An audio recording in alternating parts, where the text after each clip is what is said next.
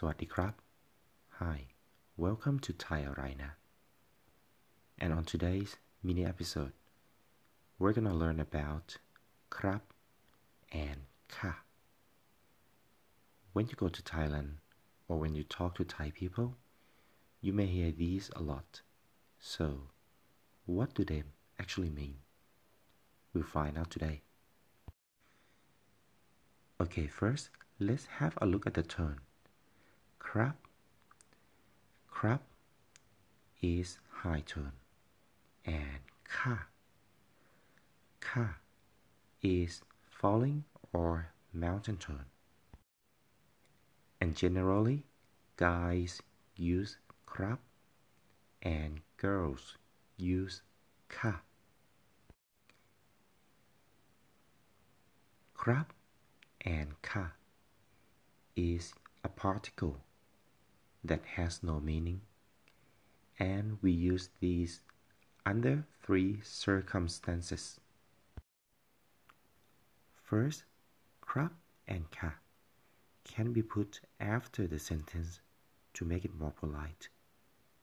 For example, sawatdee means hi.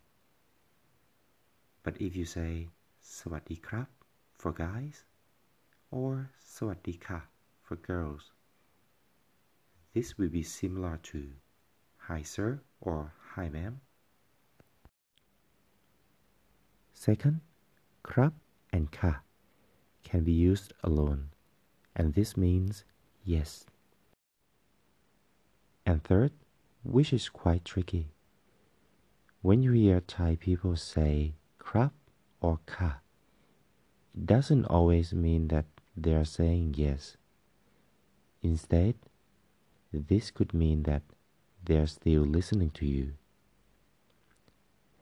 And this is similar to the word aha. Uh-huh. Therefore, crap, aha, uh-huh, ka, aha. Uh-huh. Okay, so let's wrap this up. Crap, is used for guys and ka is used for girls. Krab or ka is put after the sentence to make the sentence more polite. Krab or ka can be used alone, and this will either mean yes or uh huh. So that's it for today. สวัสดีครับ Goodbye, sir.